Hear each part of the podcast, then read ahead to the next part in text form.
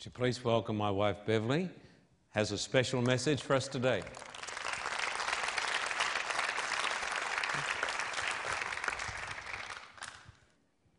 Some of us know this verse.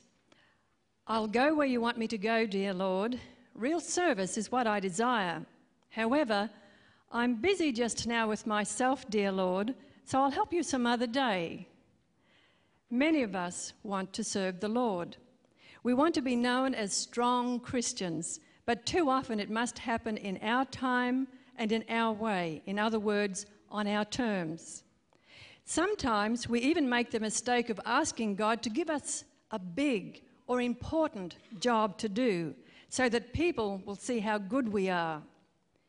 It takes us a while to realize that spiritual growth happens as we faithfully fulfill the duties of each day, whether it's where we work, at home with our family, at church, or some other place. It doesn't matter whether the, the duty is big or small. It doesn't matter if a crowd of people can see our good works or not. God can see us, and that's what matters, isn't it? In Matthew 6, Jesus tells us not to worry about being seed, seen or being heard by the crowd. Our concern is to please God and to do every duty that presents itself. Above and beyond being faithful in our daily duties, God wants us to be available to be used by Him to bless others. Let me tell you a little story that happened in a small Midwest country town. Brian almost didn't see the old lady stranded on the side of the road. It was a cold, wet night, and he was tired and he didn't want to stop, but his parents had taught him to help those in need.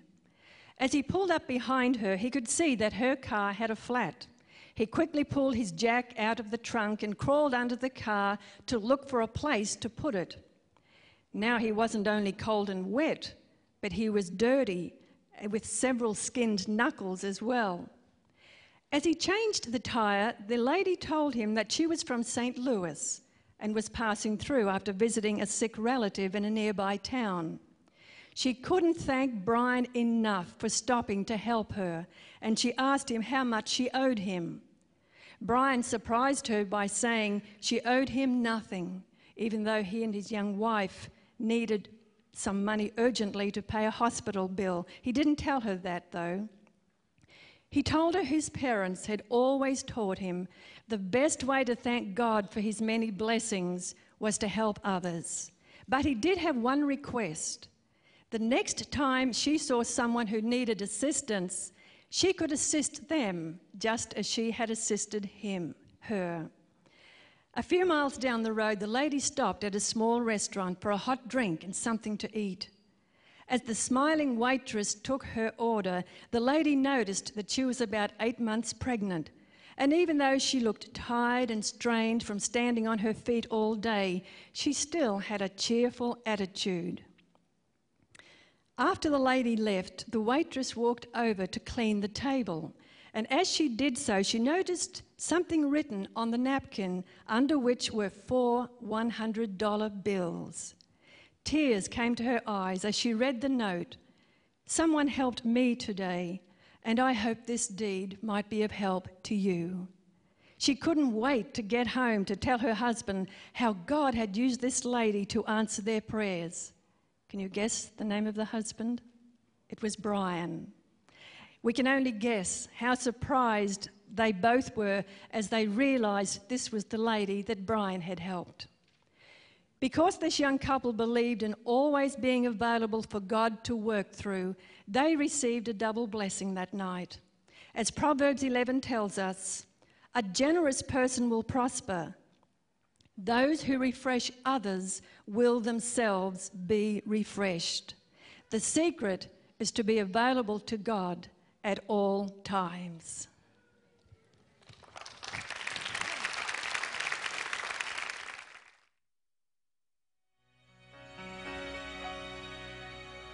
Great is thy faithfulness, O God my Father, there is no shadow of turning with thee. Thou changest not thy compassions, they fail not. As thou hast been, thou forever will be. Great is thy faithfulness, great is thy faithfulness. Morning by morning, new mercies I see. All I have needed,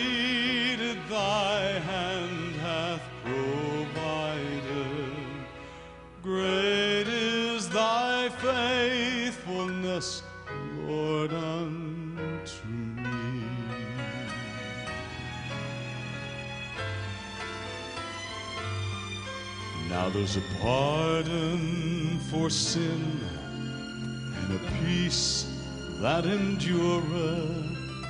Thine own dear presence to cheer and to guide, strength for today and bright hope for tomorrow. Blessings all mine with ten thousand beside. Great is thy faithfulness, great is thy faithfulness. Morning by morning, new mercies I see. All I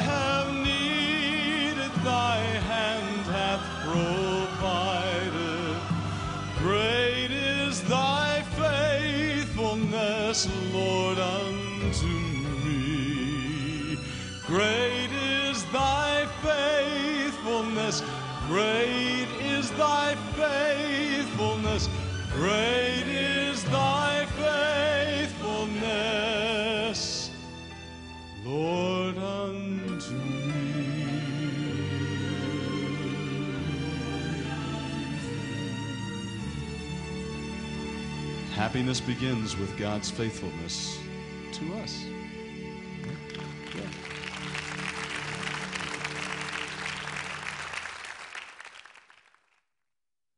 Who wants to be happy? Can I see the hands of those who want to be happy? Everybody wants to be happy. The most amazing truths about happiness were said by a man who never went to school, never went to college, obviously, never went to the seminary, never wrote a book, never ran for or held public office, never taught a seminar. Today, everybody writes a book and everybody runs a seminar to tell you how it ought to be done, whether they have done it or not.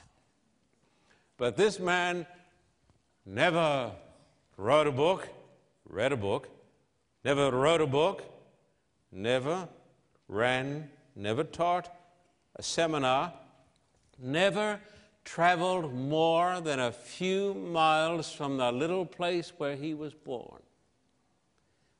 He was murdered, cruelly murdered by his enemies when he was about 35 years of age. Some would say that his life was cut short. And yet, this man who did so, who did not do so many things, has influenced the course of history like nobody else who has ever lived. He turned the world upside down. His name was Jesus. He has influenced the human race more than any other person in the history of the world. Unlike many great philosophers of today, his words after 2,000 years are utterly relevant.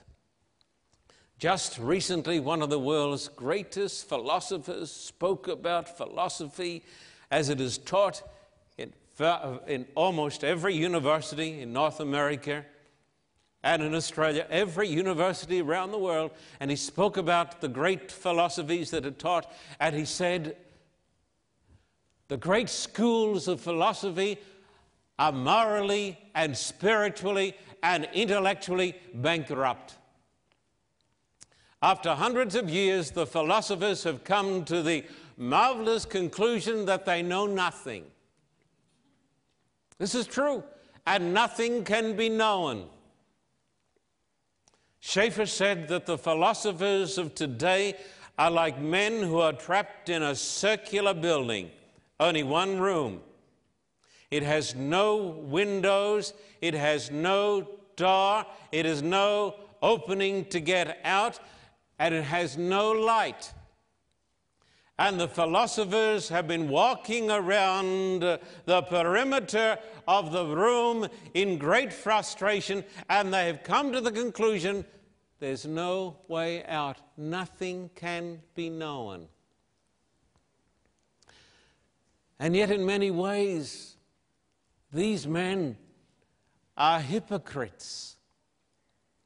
Because while they say nothing is up or down, nothing is left or right, nothing is right or wrong, they say we cannot live according to our own teachings. And so this great philosopher said, the whole school of philosophy is utterly hypocritical and bankrupt. But after 2,000 years, his teachings still have the power to move the human heart like nothing else. When he lived in this world, the Roman Empire was the greatest force, my friend, in the world. And through his teachings, the teachings of an obscure Jewish prophet, carpenter, preacher, healer, evangelist, through his teachings, the Roman Empire was brought to her knees. And more recently, other great systems of despotism have fallen before his teachings. For instance, the Nazis went down because of his teachings, and so did the communists. They went down because of his teachings.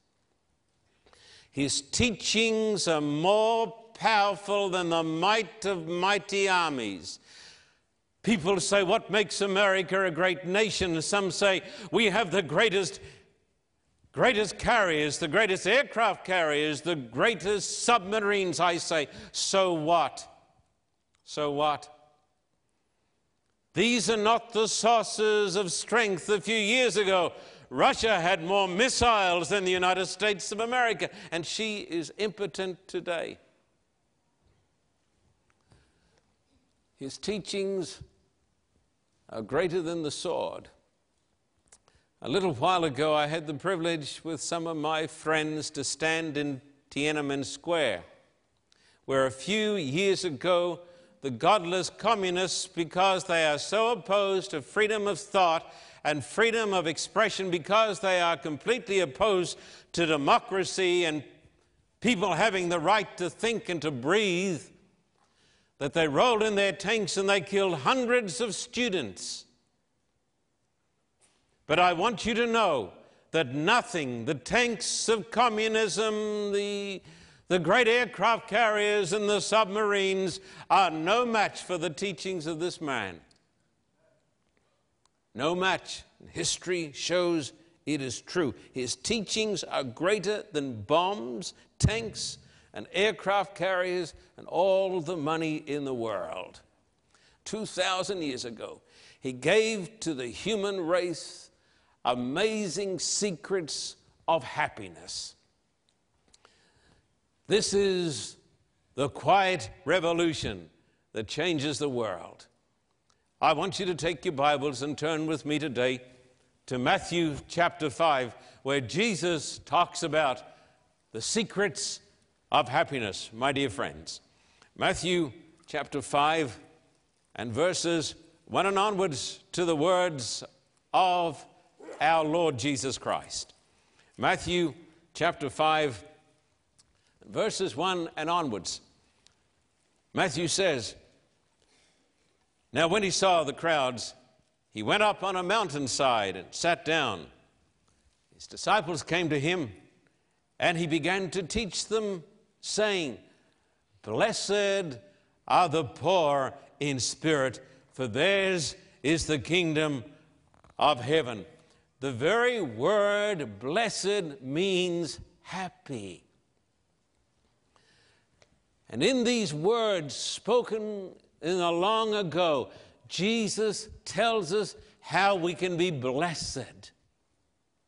And the word blessed you can substitute with the word happy. Happy are the poor in spirit, for theirs is the kingdom of heaven. What did Jesus mean when he said, Blessed are the poor in spirit. Listen to this. There is no correlation, no relationship between your personal wealth and your personal happiness. There is no correlation between poverty of things and happiness.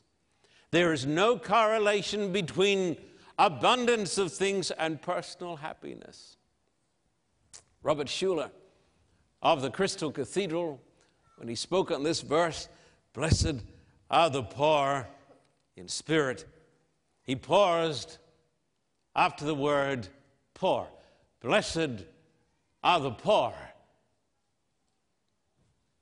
Because this seems to be such a contradiction if you turn on television, if you turn on CNN or C SPAN or the Fox network, all the time you get what's happening on Wall Street. It was said by one politician simply ask yourself the question Are you better off today after eight years than you were before? We may be better off with money, that doesn't mean that we're better off. Schuller, as I mentioned before, comments on this verse. He tells about a young man who had always hoped that he might have a Ferrari. I saw one the other day. you don't see many Ferraris. And his boss gave him a pay raise. And the pay raise was sufficient for him to go out and to buy a Ferrari, a red Ferrari. He thought, I will now be happy because I have a red Ferrari. But he found he was afraid to park it anywhere lest somebody come along and scratch it. Or somebody would open some old Chevy pickup door and clang the side. I know the feeling.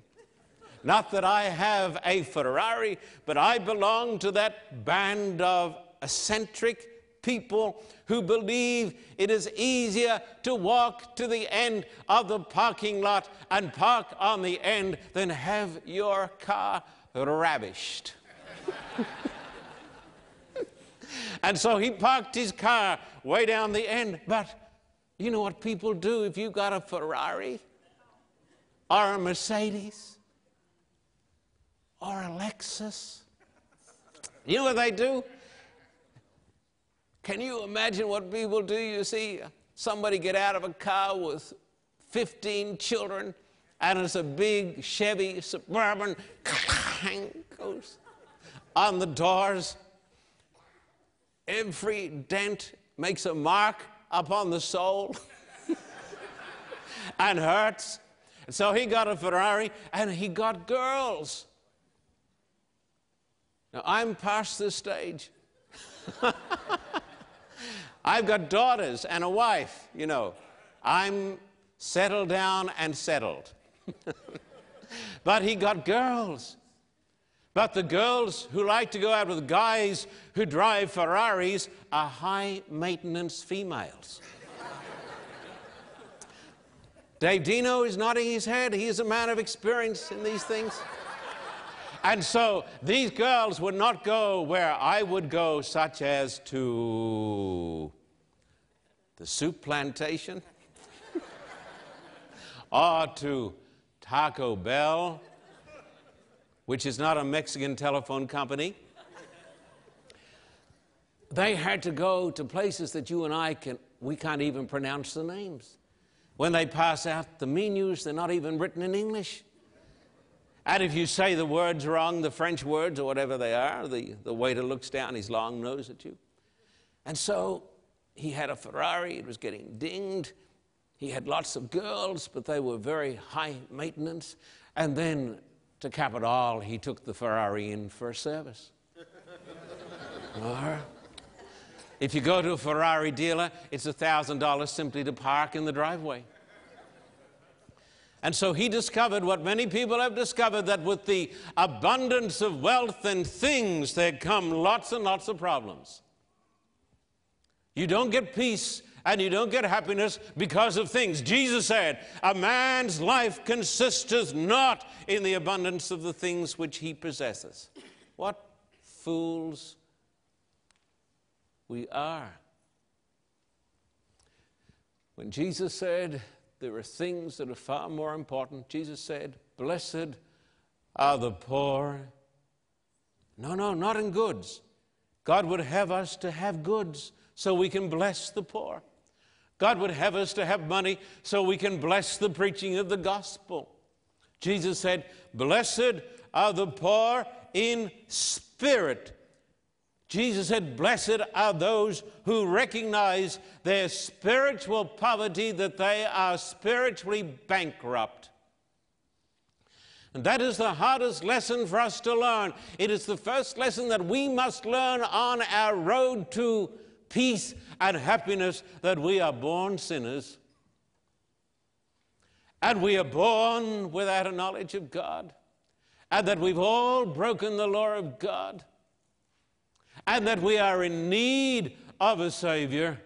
And none of us can be saved by our good works. Blessed are the poor in spirit, for theirs is the kingdom of heaven.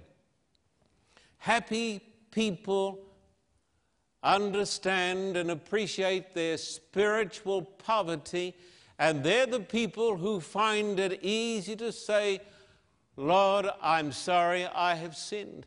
And they are the people who are not slow when they err with their friends, they're not slow to say, I'm sorry. A person who cannot say, I'm sorry, a man who cannot apologize to his wife, or a father who cannot apologize to his children will never know happiness because he doesn't know his spiritual poverty. Blessed are the poor in spirit. Some of the hardest words to say, and people don't say them because of their pride and their arrogance. And proud, arrogant people are not happy people. Blessed are the poor in spirit. What a quiet revolution. Matthew chapter 5 and verse 4. Blessed are those who mourn, for they will be comforted. We say today, happy are they who go to many parties, for they shall laugh. Happy are the comedians, for they shall be filled with joy. Jesus said, Blessed, happy are they that mourn. Happiness comes through mourning. Why should we mourn? I will tell you why in a moment. There's a famous psychologist in town. And a man went to see him because he was so unhappy, so depressed. And the psychologist said to him, you, You've just got a case of the old blues. He said, You just need to go. There's a circus in town. Go and see the clown. He's the funniest man in the world. He'll make you laugh. Go and see the clown. The man said, I am that clown. you know the song? Laughing on the outside, crying on the inside. We live in a frivolous society. And lots of people are laughing and cracking jokes, but inside they're cracking up. Jesus said, Blessed are the mourners. Blessed are they who mourn for the loss of their loved ones. If you know there's a resurrection. Last Tuesday in this church, we had a memorial service with many distinguished guests from around the world. Splendid musicians sat here on the stage. I had the privilege of saying, We can this day rejoice because Angelo is going to be raised from the dead. If you know Christ, even death can be a cause for happiness. Your mourning can be turned into comfort.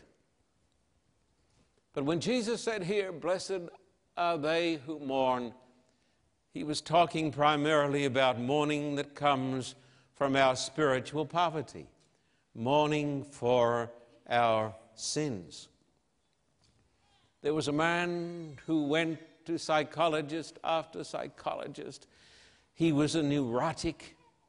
He was an unhappy man. He was unhappy with his family. He was unhappy with his church. He was unhappy at work. He was unhappy wherever he went. He was filled with anger. We meet people like that. It shows on their faces. They come through the doors of the church on occasions and they look like a thundercloud coming up. They're unhappy people. But he came to a series of evangelistic meetings and he discovered the truth of the gospel that we are all sinners and that if we're going to be healed, we must repent of our sins and confess our sins to God and to those whom we have harmed. And he came into the room of the psychologist and he poured out there the tale of his past and he wept and he cried and he said, God have mercy. He said, I've got to do more than this. I've got to give back what I've stolen. I've got to go and see my family. I've got to go and see my children. And his mourning was turned into rejoicing. Happy people are repenting people who are conscious of their sins.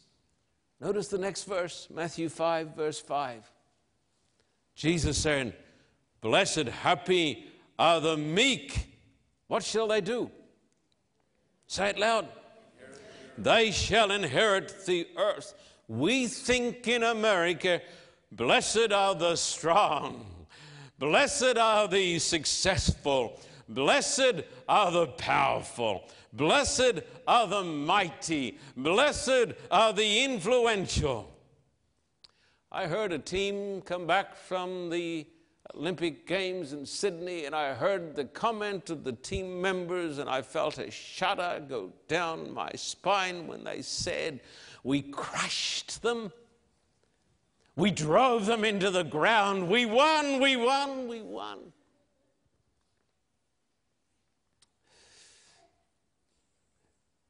I thought the voice of him who said, I will be like God, I will have no care for people. When people think they must win because winning is more important than what goes into it, they have lost the game. Blessed are the meek. Jesus didn't say, Blessed are the weak. Because a meek person is not a weak person, I tell you. The Bible says that Moses was the meekest man on earth. Moses was not your typical wimp. Moses could pick up serpents. Moses could walk out in the front of a rebellious crowd and by the grace of God lift up a rod and have the water depart. Moses could cry out to God and the earth would open up and swallow his enemies. Moses was more of a man than all of us put together. See him before Pharaoh at the Red Sea. Blessed are the meek, not the weak. True believer in Christ will not be weak, he'll be meek. Let me tell you about a meek girl, humble. Some even laughed at her, but she was anything but weak. This girl has cerebral palsy. She finds it hard to walk. She finds it hard to coordinate her body. She finds it hard to talk. But she went into the marathon for people who are physically challenged. She ran the marathon that usually takes a little bit over two hours, 26 miles it is. She ran the marathon, can you believe it, in 11 hours and 54 seconds. She staggered. She fell. She got up and she went on. Blessed are the meek, for they shall inherit the earth. She is meek, but she's not weak. God gives happiness when we find meekness. That is why the Bible, someone said, in love's service, only broken hearts will do. We need to understand, my friend, the true nature of success.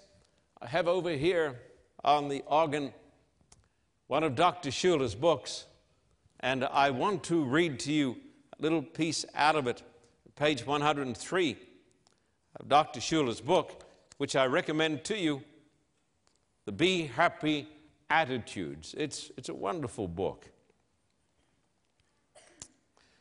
Have you heard of Hugh O'Brian? Hugh O'Brian, famous television personality. I heard about him too when I read this book. Hugh O'Brian said, I found out very early in my business that no matter who you are and no matter what business you're in, all of us go through five stages in life.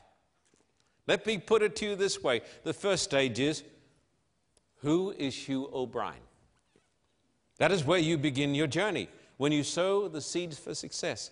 The second is, Get me Hugh O'Brian. That's when you have your first taste of success. The first stage is get me a Hugh O'Brian type.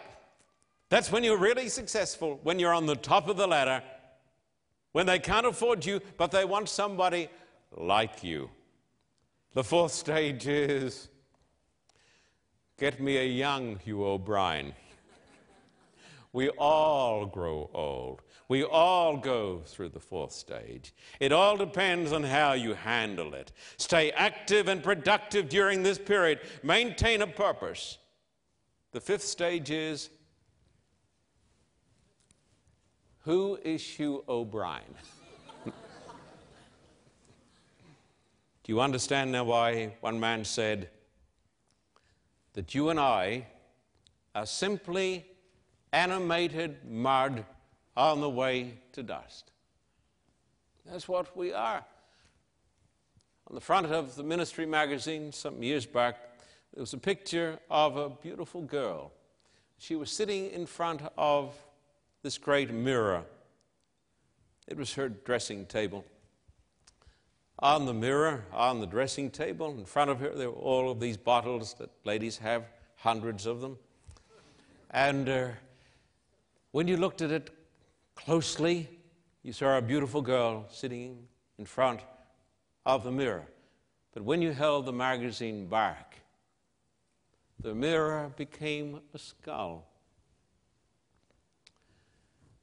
There were two marks on the mirror the eyes, all the little bottles were the teeth. We are animated mud on the way to dust. None of us should have an elevated opinion of ourselves. So Jesus said, Blessed are the meek or the humble, for they shall inherit the earth. Look at Matthew 5, verse 6. This is the next secret to happiness, dear friends. Matthew chapter 5 and verse 6, and please notice it in the Bible, dear friends.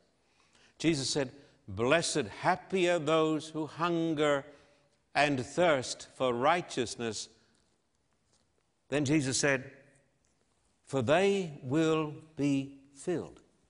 Blessed are they, happy are those people who are hungry and thirsty.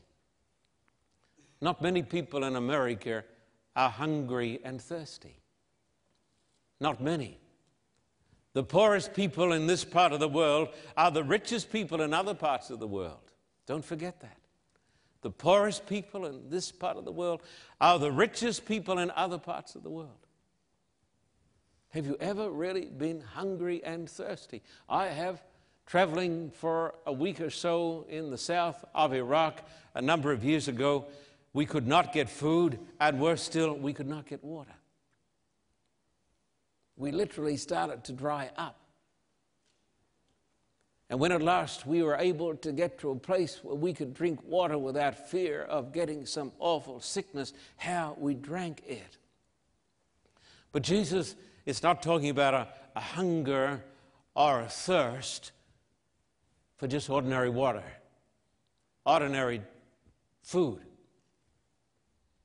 Jesus said, Blessed are the people who are hungry and thirsty for righteousness. What is this righteousness? This is the righteousness of God. And if you want to find happiness, dear friends, you must find righteousness. How do we find righteousness? In the days of Jesus, there were a group of Jews who were called Pharisees. They believed that a person got righteousness by his hard work, by trying, trying, trying to get right with God by his deeds. But Jesus said, that's not the way. Jesus taught in this part of the Bible and other parts that we have nothing to bring to God. And when we recognize we have nothing to bring to God at all, that we are spiritually bankrupt, then we get hungry for God. And God says, when you are hungry enough and thirsty enough, I will give you the gift of righteousness and I will just give it to you freely. And when you get this righteousness, which is a free gift, then you are wonderfully, wonderfully happy. Now, the happiest people in the world, the only truly happy people in the world, are people who have the righteousness of God. Have you got it? You don't earn it, it's a gift. In another place, Jesus told the story of the prodigal son. You know the story. The boy who goes out and wastes everything. And when he comes to himself, he's coming home, and his father sees this dirty boy coming with the smell of the pig pen on his body. And the father runs out and he takes a robe and puts on the boy and puts a ring on his finger and sandals on his feet. And he says, Let's have a party. And they become wonderfully happy and they sing and they're so joyful because the boy has come home. And the boy is standing in a new position to the Father. He's covered in righteousness. Look at me. You and I today may be the most filthy sinners.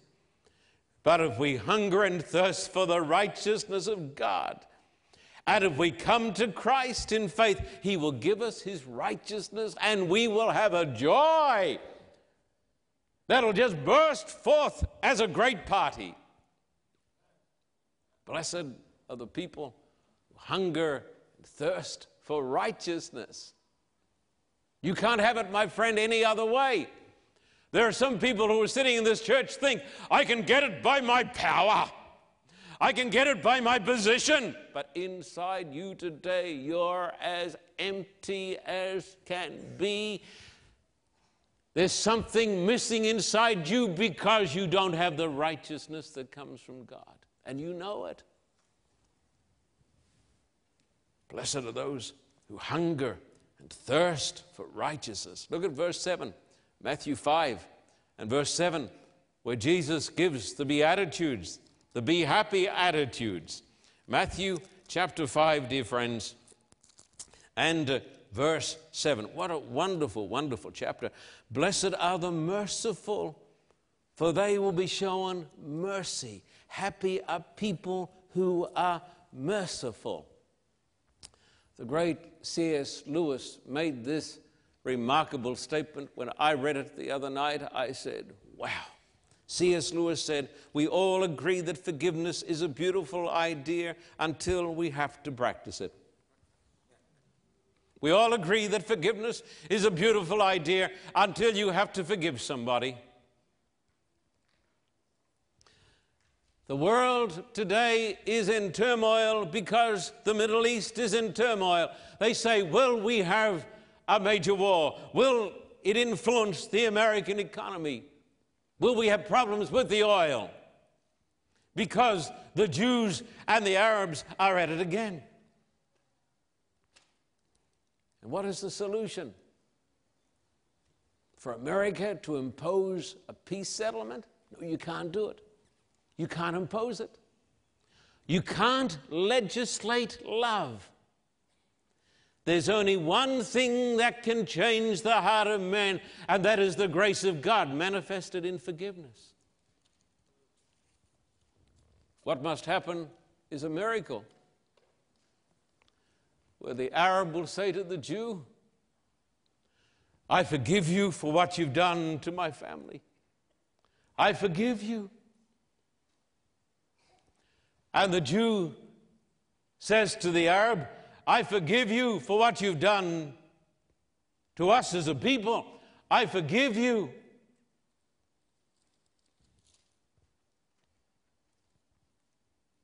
Forgiveness is a great idea until we have to practice it. In one museum somewhere in the world, there is a story of a terrible, terrible time in history. And the authors have written there on the wall of that museum the sad words we never forgive and we never forget. That is why there are so many divorces in this land. That is why we have so many lawyers, because they live off a system that cannot forgive and cannot forget. That's why we have so many unhappy people. People can win lawsuits, but they're not happy people. They're miserable people deep down inside. Blessed are the merciful, for they shall receive mercy. Corrie ten Boom is a famous person in history, that little lady from Holland whose father and sister were put to death by the Nazis. She lost her sister while in this dreadful concentration camp. They were brutalized, they were beaten, they were knocked around. And after she left Germany and the war was over, and after the Nazis were beaten, she felt a calling to go all around the world, did Corrie ten Boom, and tell people the story that there's only hope in forgiveness. There's only hope when we forgive people. There's only hope for happiness when we show mercy to people and people who are mean and selfish and cantankerous and nasty. And she was talking about her experience with the Nazis, how they killed her sister. She told how the grace of God kept her going and how that God would forgive every man who came to Christ in repentance. And after the meeting, a man came down the front. He said, Corrie, let me hug you. I'm so glad I have accepted the good news. She looked at him this was one of the Nazi guards who had brutalized her in the prison. What a fight, what a struggle, but she decided, I forgive you. You can't be happy if you hold a grudge. You can't be happy until you and I forgive. Blessed are the merciful, for they shall obtain mercy. Look at Matthew 5, verse 8, where Jesus says, Blessed, happy are the pure in heart, for they shall see God. You would think the people who look at pornography would be happy people, but they're not. You would think the dirty people would be so joyful, but they're not. Today, America is being deluged by a flood of filth. It is everywhere you go. The nation has largely been taken over by a bunch of liberals who do not have faith in God, who have no standards at all except their own to tell you what you are to do.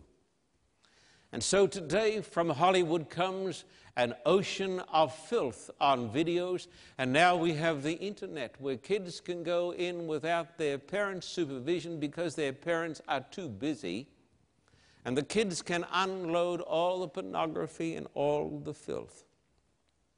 I want to say to the parents they need to close the door to filth, not close the door to the children's bedroom. In the Battle of Waterloo, there was a chateau between the British forces and the French forces. I've forgotten the name of the chateau. I think it is called, if my memory is working slightly, the Chateau of Hougoumont. I'm not sure. But the battle turned on that chateau because the French pushed open the door but the British were able to close it. Then the French pushed open the door, a massive door. And in the midst of the battle, when it appeared as though Napoleon was going to capture the chateau and set his guns up in there, there came a little boy with a, a drum, a little drummer boy, and he sounded the advance, a little boy of seven or eight. And the British rallied, and a great big Scotsman came and put his shoulder to the door, and they got timbers, and they shot up the door, and they saved the chateau. Napoleon was defeated. We need to close the door to the world of filth. Blessed are the pure in heart, for they shall see God. Happy are the pure in heart. It takes a great effort. Look at me. Ultimately, there is only one solution to impurity, and that is the blood that was shed by this man, the Son of God. That is why we sing the hymn, There is a fountain filled with blood drawn from Emmanuel's veins and sinners plunge beneath that flood lose all their guilty stains.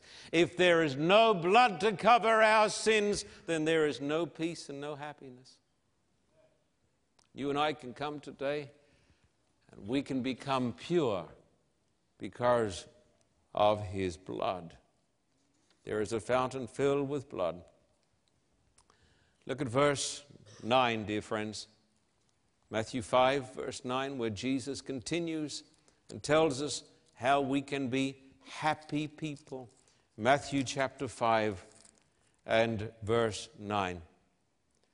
Blessed are the peacemakers, for they will be called the sons of God. Jesus is called the Prince of Peace. He is the peacemaker. It is the gospel of Jesus that brings people together. It is the gospel that makes a Jew love an Arab and an Arab love a Jew. It is the gospel that makes a Russian love an American and vice versa. It is the gospel that brings black people and white people together because only the gospel can bring peace. It is the gospel that does away with the feeling in society that you're rich and I'm poor, therefore I hate you. Blessed are the poor, yes, and blessed are the peacemakers. I will never forget because I had just been to Israel when President Sadat came up from the land of Egypt, the land of the Pharaohs, to break the stalemate.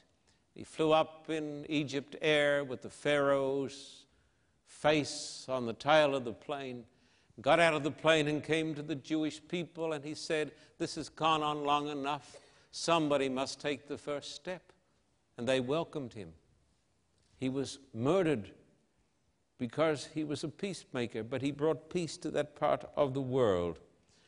The world and the church are full of troublemakers. Are you a troublemaker? We need peacemakers. We ask the question how do we deal with a troublemaker, a highly critical person? Because there are people who, whenever they open their mouths, they seem to criticize people, they're troublemakers. But it has been observed, listen to this people who are highly critical suffer from low self esteem.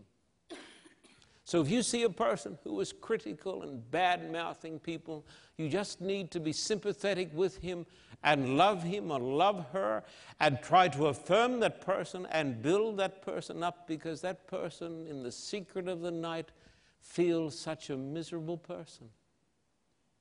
We become peacemakers when we affirm and we build up and do not destroy. Happiness through suffering. Would you please notice Matthew 5 and verse 10 and onwards? Happiness through suffering. What a strange concept. Happiness through going through suffering. This is something that none of us really find wonderful to hear. Matthew chapter 5 and verse 10. Blessed, happy. Happy are those who are persecuted because of righteousness, for theirs is the kingdom of heaven. Happy are you when people insult you, persecute you, and falsely say all kinds of evil against you because of me. Rejoice and be glad, because great is your reward in heaven, for in the same way they persecuted the prophets who were before you. What should a person do when he is persecuted?